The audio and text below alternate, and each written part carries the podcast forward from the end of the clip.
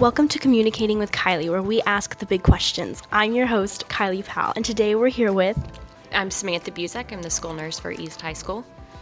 Okay, so today we're going to be talking about vaping and its effects. So, our first question is why do you think here, particularly, the vaping number at young ages is so high? Um, vaping right now is really targeted towards the younger age group, even though they're not at the legal age to purchase it. You see um, vaping pins or devices, they look like highlighters, smoothie cups, pins, and then they also use um, fruity flavors, um, sweet flavors that kids, you know, in high school are going to be um, more enticed to buy. Mm-hmm. Okay. And do you think that vaping is or is vaping different than smoke, smoking cigarettes and if so how oh 100% different so it's called vaping because it doesn't produce smoke but it produces a vapor um, and the problem is it also contains like metals like lead or nickel. It also has a harmful chem- chemical that um, for the flavoring that can in turn lead to lung cancer as well.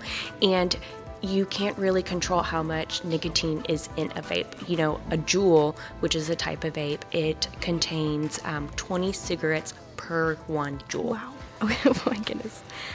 Okay. And what should people in general know about vaping before doing so?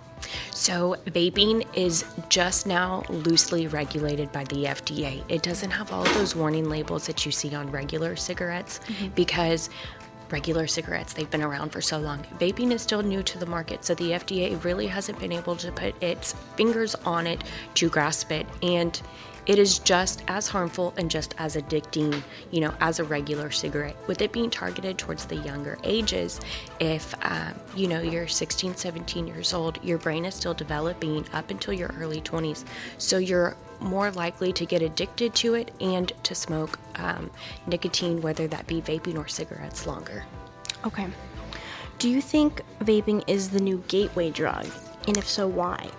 I I don't believe that vaping is the new gateway drug um, because it's it is yes it's just nicotine um, but i don't feel that nicotine leads into other drugs. You know i would say the problem is you can get thc um, cartridges that can be put into vaping and the problem we see now is we are expen- um, experiencing a fentanyl crisis within the crossroads area and sometimes if you're buying those cartridges off of the streets you don't know everything that's going into them. So fentanyl can be it's called being cut into it or mixed into the thc THC and it can be a lethal a lethal dose.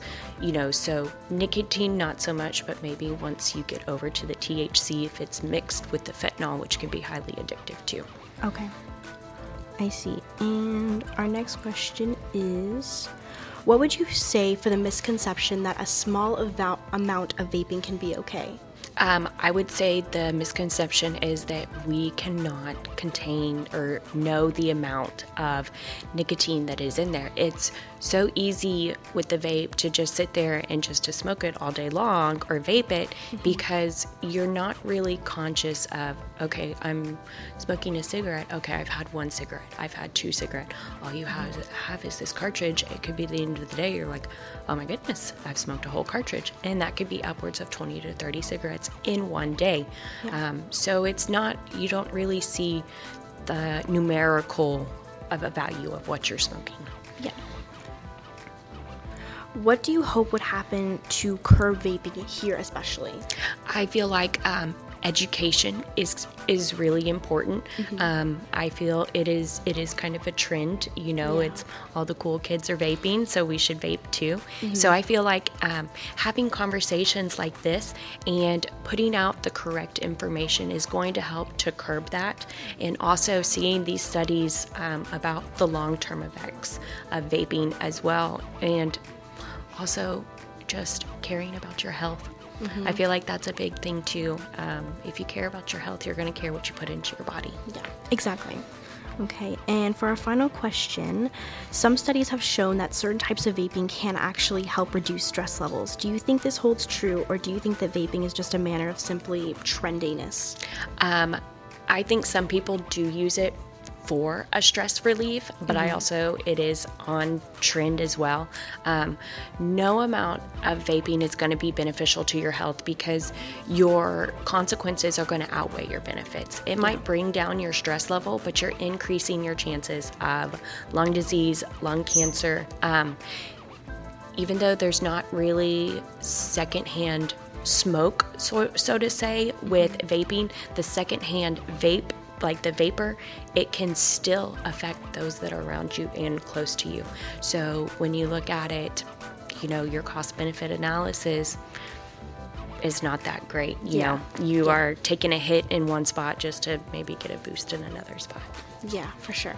Okay, well, thanks everyone for joining. Thank you for giving us your time.